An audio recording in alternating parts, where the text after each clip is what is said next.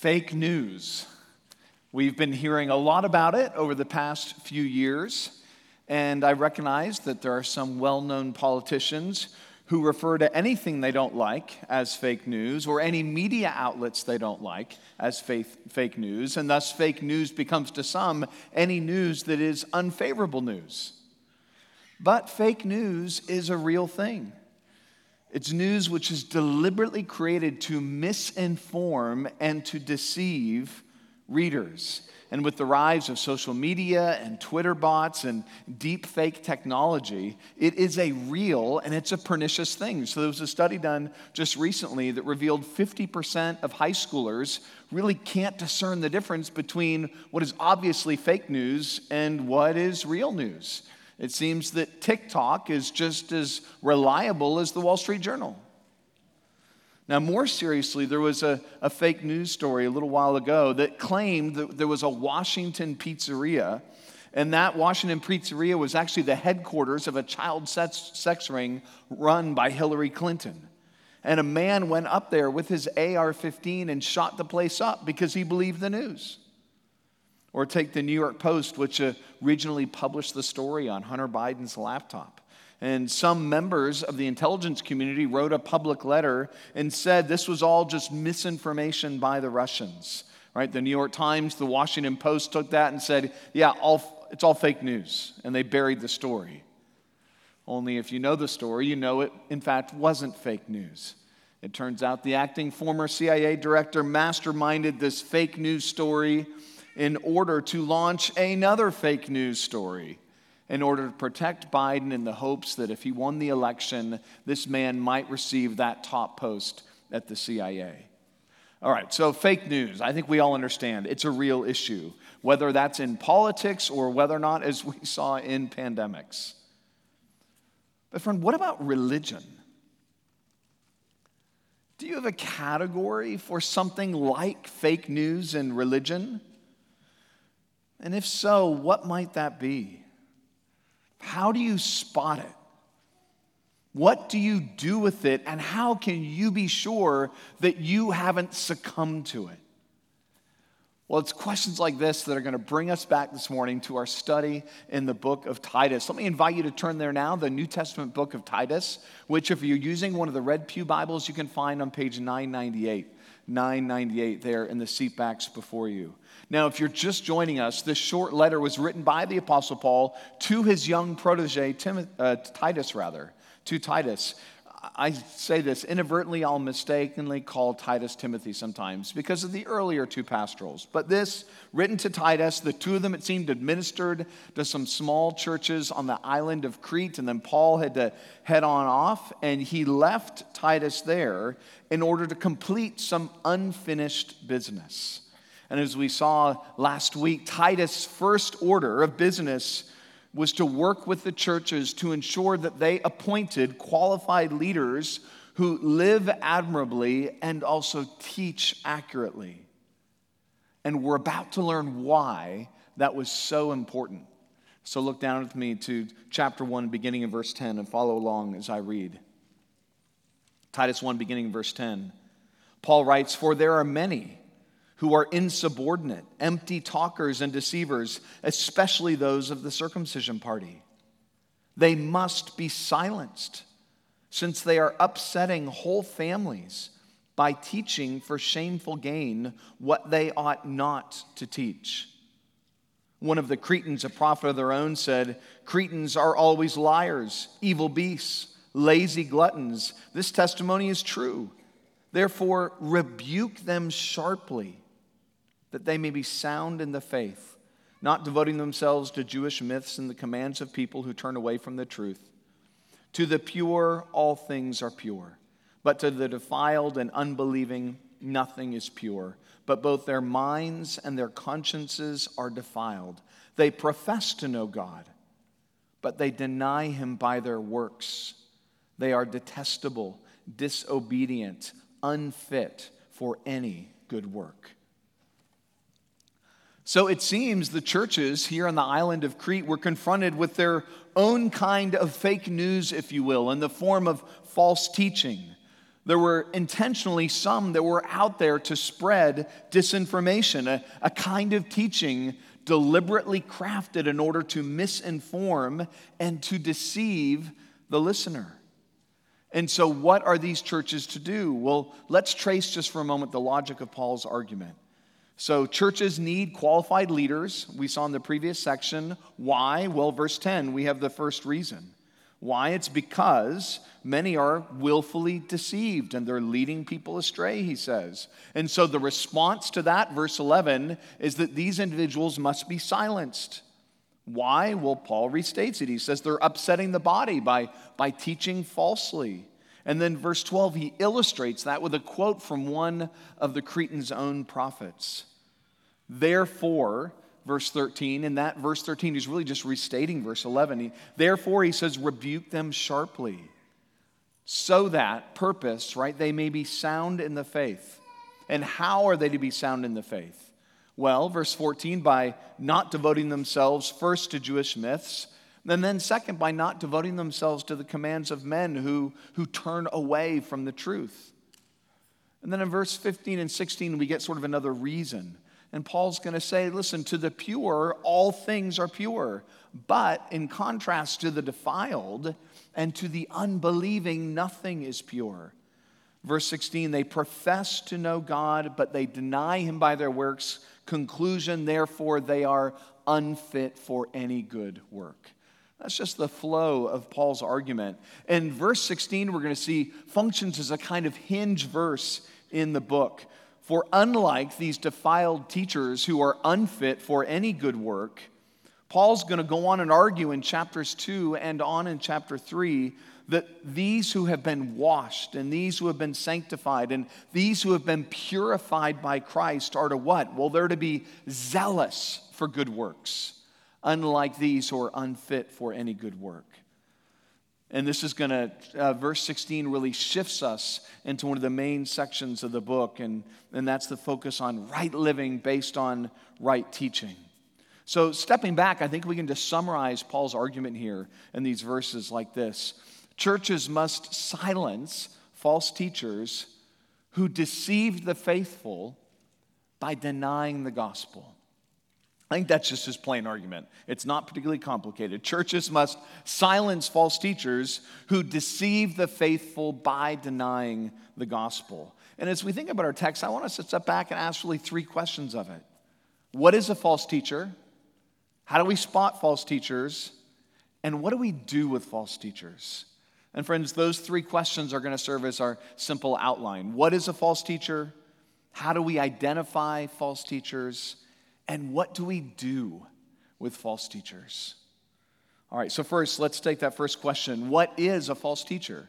What is a false teacher? Well, Paul says, opening up in verse uh, 11, he says that a false teacher is one who teaches what he says ought not to be taught. Now, in my office, I have something that some refer to as a, a, plumb bob or a plumb line. It's this bronze weight at the end of a string, and the weight looks kind of like a cylinder and it comes down into a point and you attach to the other end of that weighted cylinder, you attach again this line, and you hold the line out. You let gravity drop the weight down, and architects and construction workers, carpenters, they can use that to ensure that a wall is true, that a wall is straight. They use the plumb line for that purpose.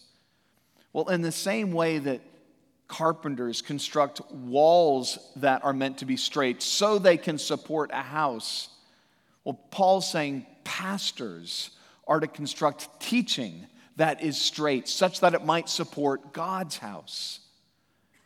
All right, so that plumb line is in my office as a visual reminder that my job is to stay on the line with Scripture, right? True teaching, not straying from the line, not deviating from the path, like many of the canoes yesterday.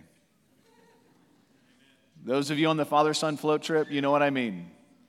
There were no canoe, very few canoes, maybe Ben Evans, maybe he was the only one that actually had a canoe that was pointed in the right direction. The rest of us were doing circles, twirls, sandbars, right? All the rest. Paul's like, that's not how you're supposed to teach, right? Nice and straight and true. And apparently, these false teachers, well, they, They haven't done that. Notice verse 13. Paul says they're to, re- they're to be rebuked so that they would be sound in the faith, which implies, of course, that these false teachers are not sound in the faith. Now, that word faith can refer in the Bible to one subjective sense of belief and trust and confidence and commitment, like when Jesus says, Oh, you of little faith, or if you know the old 80s hit, George Michael, you got to have faith. Right? That's how we often think of the word. But it also can be used, this word faith, as a body of doctrine, as a set of theological beliefs, like in Galatians 1:23, when it's said of Paul that he used to persecute us, and the one who did that is now preaching the faith he once tried to destroy.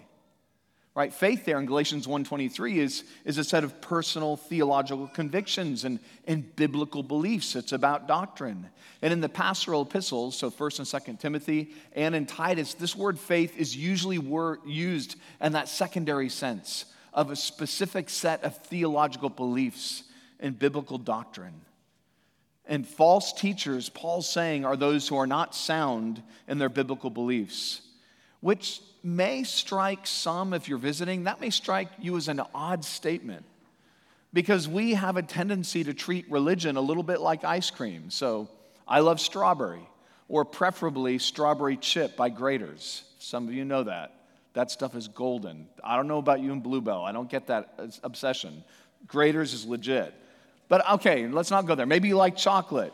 Right? The point is, in the end, it's all ice cream and it serves the same purpose. And people think of religion similarly. It could be Catholicism or Buddhism or Unitarianism or Shintoism, whatever it might be. It's all religion. It all basically serves the same function. Religion is nothing more than matters of preference or what works or what suits us for a season. The assumption is that all religions are basically equal. But if that's you, I just want you to note how Paul, Paul doesn't seem to buy that assumption. No, he rejects that notion. He understands that some religious teaching is sound, as in it's healthy and it's life giving, whereas other religious teaching is not sound, it's life destroying. And the danger we see is that these false teachers, verse 16, what? They, they profess to know God. So, with their mouths, they can offer up all kinds of religious language and, and spiritual jargon, but that doesn't make them a Christian. For notice in verse 15, Paul refers to these false teachers how? As, as unbelieving. They're unbelievers, Paul says. They may think they're part of God's people, but they're not. And friends, that is a terrifying thought to go through life assuming you're traveling toward heaven only to die and find out you're trapped in hell. That's a horrifying thought. And Paul's helping us to see right here that just because teaching is spiritual and religious doesn't mean it's right. It's not finally a matter of what works for you. Paul's saying it's finally a matter of what's true which means we have to be able to distinguish teaching from uh, false teaching from actual true teaching. We need to know what's sound and what isn't. And, friends, that brings us to our second point. How do we identify false teachers? How do we, secondly, identify false teachers? I think Paul gives us not uh, explicitly, but I think built into what he argues here, he gives us kind of three tests the tests of doctrine, of desires, and of deeds. So, for you careful note takers, three subpoints to point two. I'm sorry. But he gives us three tests, three ways in which we can identify false teachers. He calls us to look to their doctrine, their desires, and their deeds. So, the first test, their doctrine. Notice verse 15, or rather verse 10, Paul, at the opening, Paul refers to these false teachers as empty talkers, as in that's just another way of saying they're windbags. They're full of hot air. They're, they're cotton candy preachers, all sparkle, all shine, but, but no real substance to them. And with regard to what they're teaching, we're given the first clue of the content in verse 10, because he refers to them as of the circumcision party, which is our first indication that whatever this false teaching is, it's somewhat Jewish in its own nature. And we know from the historical record there were many Jews in Crete. And we know from Acts 15, we know from Galatians 2, there were some who were saying that in order to become a Christian, you first had to become a Jew and, and you needed to be circumcised. And then in verse 14, Paul speaks of these false teachers as those who are what they're devoted to, notice, Jewish myths, which is an expression used back in 1 Timothy 1 4 when he refers to false teachers there as those who were devoted to myths and to endless genealogies 1 timothy 1 4 and then if you look at titus 3 9 he's going to warn them later about those who are inordinately focused upon what? Upon genealogies so so perhaps the false teachers here in crete were not that dissimilar from some who were in ephesus and teaching that you know if you're true if you're a truly spiritual person you need to be able to trace your biological lineage back to one of these guys or they had myths surrounding these figures and uh, trying to identify with them. We're not exactly sure. But also note in verse 14 that these false teachers are what? They're devoted to the commands of people. Well, that right there seems to be an allusion to Mark 7 7, which is a quotation of Jesus grabs of Isaiah 29 13. For in Mark 7, Jesus is asked by the Pharisees why his disciples eat without washing their hands, without doing the, their ceremonial, ceremonial washings. To which Jesus responds to these Pharisees and he says, well did Isaiah prophesy of you, of you hypocrites, as it is written, This people honors me with their lips, but their heart is far from me. In vain do they worship me, teaching as doctrines the commands of men. See, that commands of men, that seems to be the, the language that Paul's grabbing here from Mark 7 7. And Jesus there is going after the kind of rituals and regulations that many of us naturally add to Scripture. And similarly, Paul may be getting at that same idea. And given what he goes on to say in verse 15, Paul does about purity and about defilement, it's very possible he has particular foods in mind. So maybe these false teachers were forbidding the, uh, the consumption of certain foods. Maybe even like we see in 1 Timothy 4, they're, they're even forbidding marriage. In other words, they're advocating, these false teachers are, some kind of man made asceticism, right? You've got to live like a monk. That's the Christian life, that's the Christian way. And in doing so, they've made the cardinal mistake of mistaking asceticism and, and self denial for true pietism. And so notice the picture that's beginning to form of these false teachers. They're concerned more with human traditions, more with human regulation than they are concerned with divine revelation. And friends, when it comes to doctrine, that's a key test, I think, of a false teacher. Do they major on human regulations? Do they major just on past traditions? Or do they major on divine revelation? Is that what they're arguing? Because my guess is these false teachers, my guess is they were personable, my guess is they were persuasive, right? They, they looked as well, I bet, very pious. So notice these false teachers were not the kind of people saying, you know, you just, you do you, right? You live as you want, live as you, pre, as you please, cast off all restraint. That wasn't their, that wasn't their teaching. No, they, they looked religious, they're strict.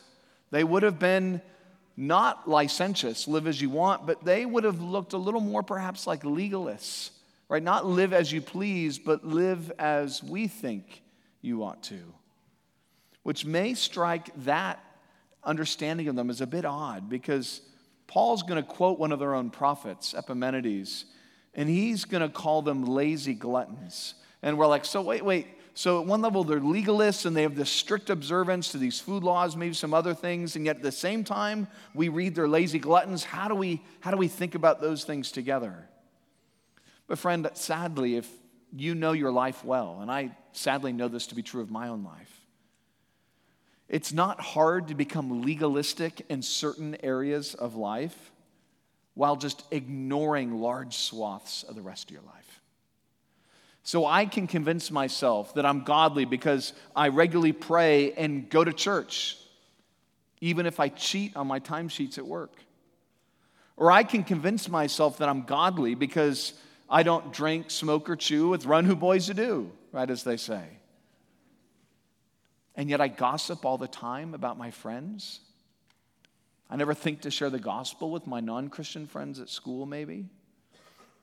I can convince myself I'm godly because I'm an expert on the doctrines of grace, even though I might be prone to regularly blow up at my wife or exasperate my kids and be a little rough with them. I can convince myself I'm godly because maybe I've homeschooled my kids, even though I never really give myself to the spiritual well being of my brothers and sisters in Christ. I can convince myself I'm godly because maybe I rail against the culture wars. You know, I'm not woke, even though I'm largely graceless and loveless to those around me and, and not transparent about my own addictions. Right? All of this, this focus on a few areas of life while ignoring large swaths of the rest of our life, right? We can do that and we feel good about ourselves because we can point to these few areas and we can say, see, look how I'm living, I'm good. And we feel justified, right? We create the check boxes and, and we rather dutifully and righteously check those boxes, even if the rest of our lives is a total mess. And that's where it's so easy to lower the bar and not even know it. It's so easy to exchange the demand to become like Christ with becoming just a little less like our culture. And when we do that, when we just sort of reduce Christianity to not sleeping around and not getting drunk and maybe showing up occasionally to a Bible study, when we're not careful, what we're doing is we're becoming slaves to the commands of people. And one of the telltale signs of a false teacher is that they've exchanged living Christ like in all of life for living less like culture in just a few areas of life. Because that's what false teachers do. They love to reduce Christianity into a few manageable, man made disciplines, right? Do this and you'll be godly. In other words, they exchange again the revelation of God for the traditions of men. And that's part of how you sniff them out, part of how you recognize their doctrine. But notice it's not just their doctrine and the, how you identify them. Notice it's also their desires. That's the second test. It's their desires. For notice, Paul says they must be silenced, verse 11, because why? Well, they're upsetting whole families. And how are they doing that? By teaching for shameful gain what they ought not to teach. So, certainly, some of this teaching was happening in, in these churches as they gathered. But when he refers to whole families, perhaps Paul has in mind other sort of more informal, more private gatherings. Maybe they're backyard barbecues, right? Maybe they're kids' play dates. However, they did that in the first century. Maybe he has those kinds of contexts in mind where these false teachers are there and they're just dripping their teaching upon members of the congregation. But notice Paul says the motive. What's the desire? It's for shameful gain, for dishonest gain, or what the King James Version memorably calls filthy lucre, right? That's the motive. They have motives that are not for the maturity of these believers. You could even call them ministerial mercenaries in the sense that they're really just in it, it seems, for the money or maybe for the lust of power, right? They want the control that comes with large numbers. Paul's saying their motives are not pure.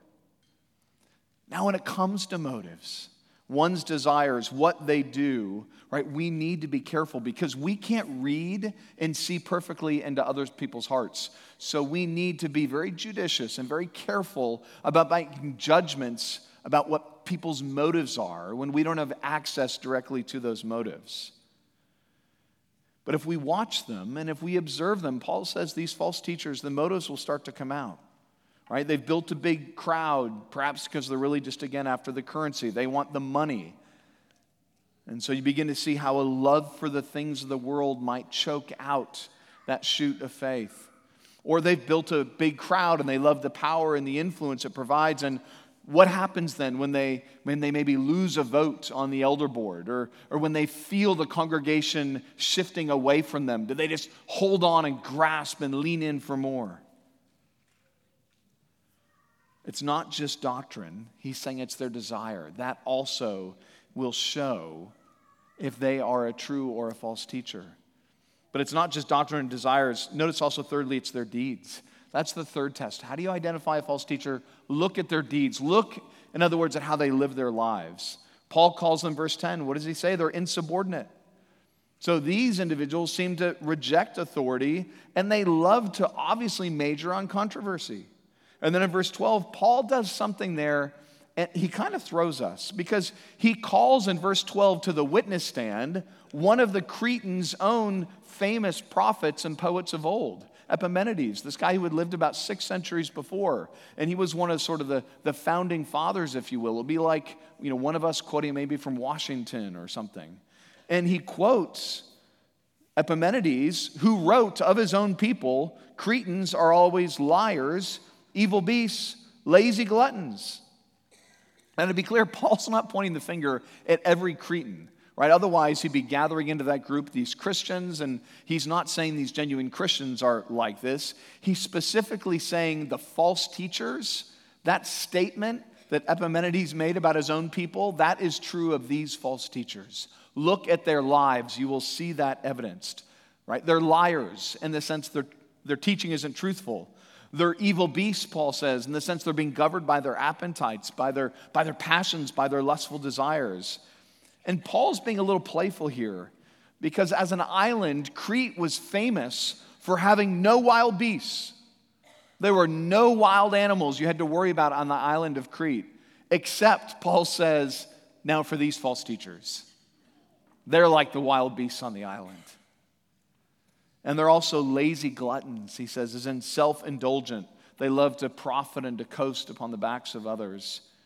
And so notice in that how that description, that's the description of a kind of anti elder.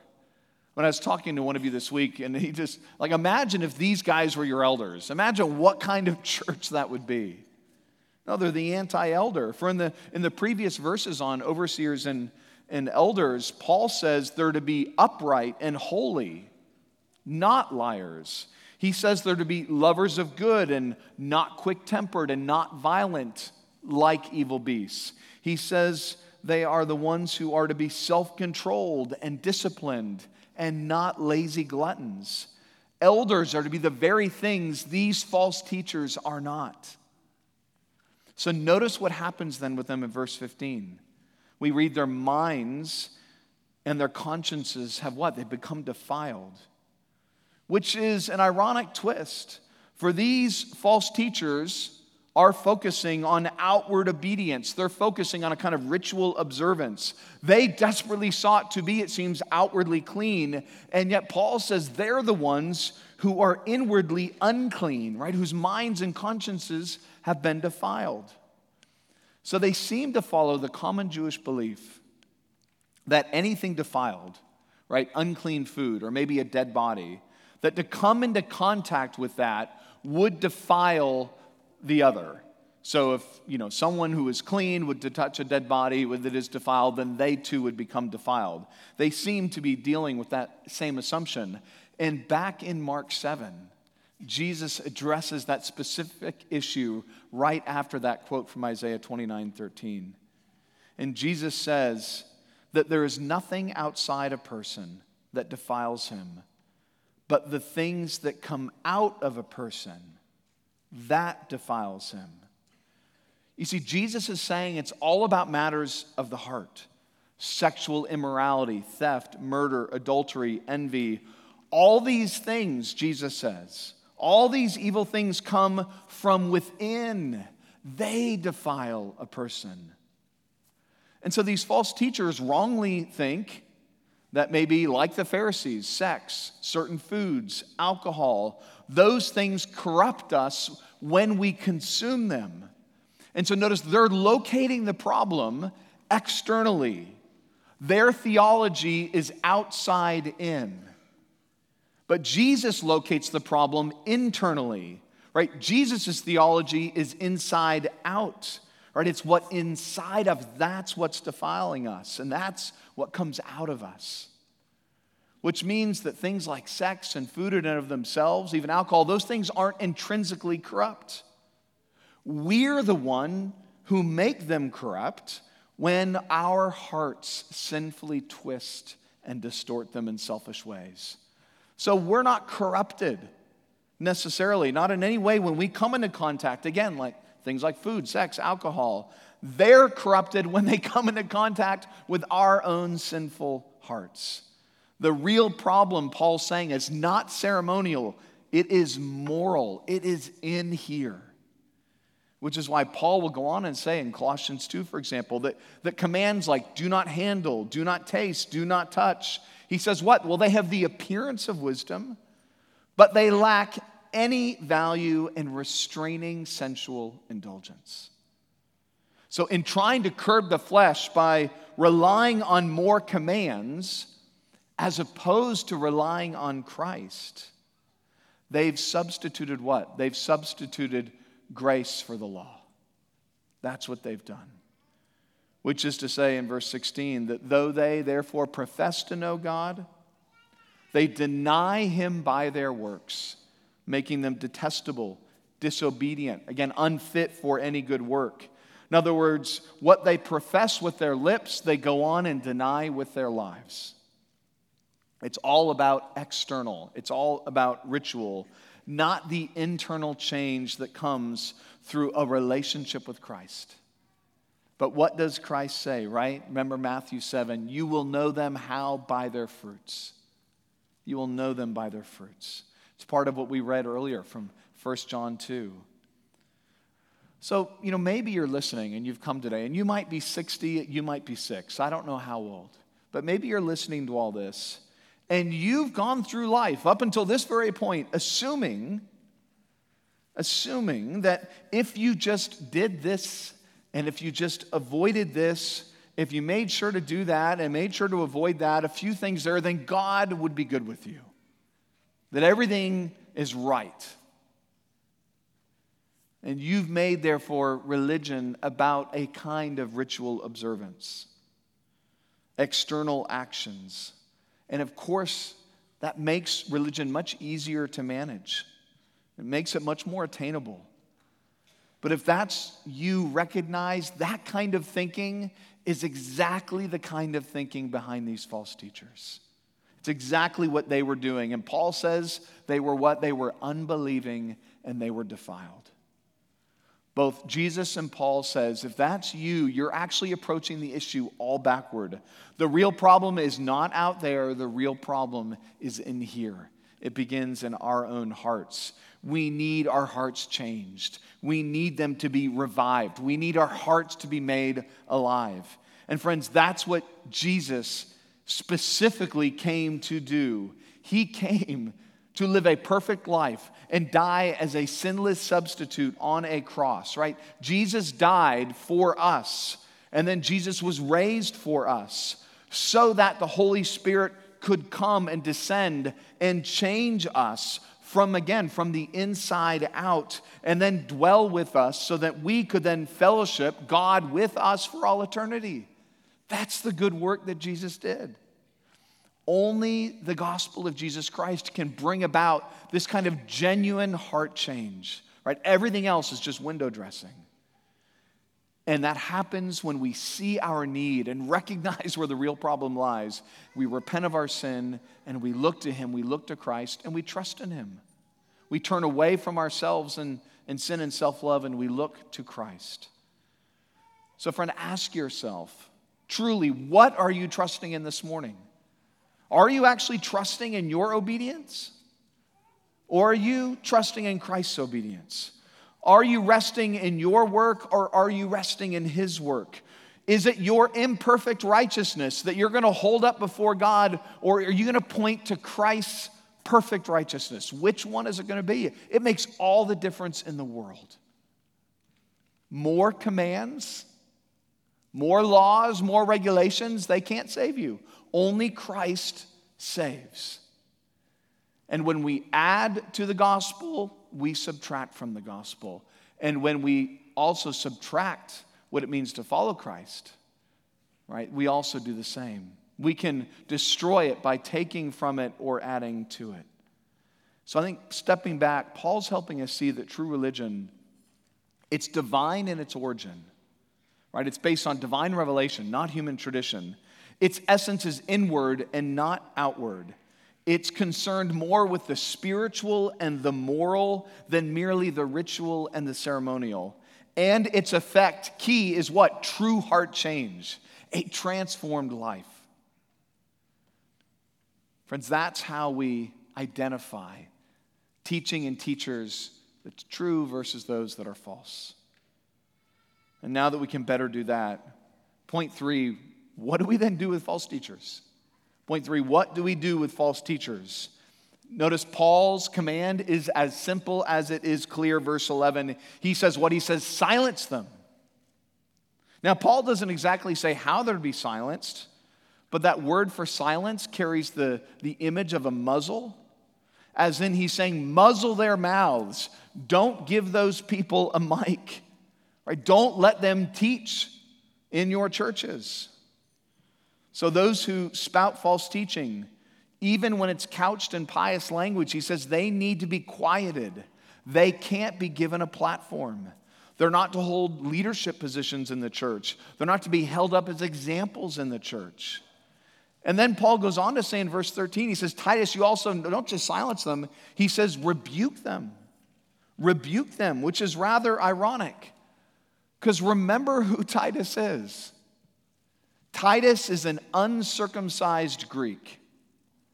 And Paul intentionally doesn't bring Timothy, right? He, he leaves Titus there and he says, Titus, yes, you, the uncircumcised Greek, you are the ones who's going to bring this message and this rebuke to these false teachers who likely disdain him for the fact that he's an uncircumcised Greek. As the Brits might say, Paul's being rather cheeky here. But don't miss that word for rebuke. It's the same word Paul used of the elders back in 1 9. Who are elders but those who are to give sound instruction, or rather, give instruction in sound doctrine, and also 1 9 to rebuke those who contradict it. So Titus is to model elder work there in Crete by showing how false teachers are to be admonished and by showing how sound teaching is to be adored by them. And notice how he's to rebuke them sharply. Paul doesn't say take the soft approach. He doesn't say tiptoe around the issues. He says go right at it and do so sharply, such that genuine Christians wouldn't be misled, and so that these who think they're believers but are actually unbelievers, your pointed rebuke of them is like a poke and a finger in the chest, and they might be alerted to their own error. And friends, this is a side of pastoral ministry we don't often consider much. So if you, you're familiar with the image of a shepherd's uh, staff, you know, on, on one side is the, the sort of the curved crook, and the idea was you'd grab the sheep, and if a sheep's straying, you gently pull the sheep back in. And we think of what Paul says in 2 Timothy about how we gently correct, right, our opponents. And yet there are times when we have to use the other side of the shepherd's staff times that shepherds have to do that. To what? To fend off the wolves, to beat the wolves such that she, they wouldn't destroy the sheep. And notice that's not just to humiliate them. Paul says that's to heal them, that they again might be what sound in their faith. Now, what happens after you've done that? Paul doesn't get into specifics here. But later in chapter 3, verse 10, he's going to say of those who stir up division, he's going to say what? Warn them once, in Titus 3:10, then warn them twice, and then he's going to say have nothing more to do with them, which may well be a shorthand reference to church discipline, but we'll get there later. Now, just for us as a congregation, I, think most of us don't assume that there are false teachers running about here like they were in Crete. And praise God. And one of the reasons why, in God's kindness to us, He's provided us with faithful elders to help keep watch over the teaching of the church. But one of the ways we still can work to protect and guard ourselves against false teaching is by continuing to ensure that those who teach are sound. It's why the elders are going to be careful about who preaches here on Sunday mornings, right? More important than whether or not they're famous is are they faithful to the text? It's why we're careful to just have members, for example, teach on Sunday nights It's why we're often passing out books that instruct us in Christian doctrine and encourage us in the Christian life in order to direct us toward good teaching. It's why we teach new members our statement of faith and even ask them to agree with it in the form of a signature so that they can both better understand sound doctrine and so that they can defend that doctrine. Right? It's why we started BTI so that we could teach through the whole Bible so that our people here, you, would increasingly be built into God's revelation, not just more human tradition. It's why we have members and only members serving in the ministries of the church. That's not because we're trying to form some exclusive club. It's not because we think we're all high and mighty. It's because we don't want to unwittingly let wolves right into the sheep pen through the back door. Because fake news, or if you will, false teaching, it's a real problem. False teaching is like fake news. It deliberately seeks, as we seem to what? To misinform, to deceive the hearer. And yet, Paul says the damage is so much greater. Because fake news, yeah, it might alter an election, perhaps, but fake news won't alter your eternity. But false teaching absolutely will. Which is why Paul says churches must silence false teachers who deceive the faithful by denying the gospel. False teachers abound.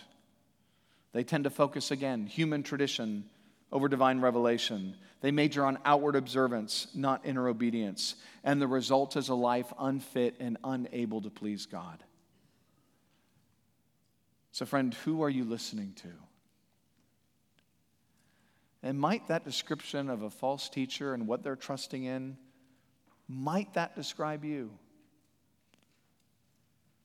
Can you be confident that you haven't succumbed to such false teaching?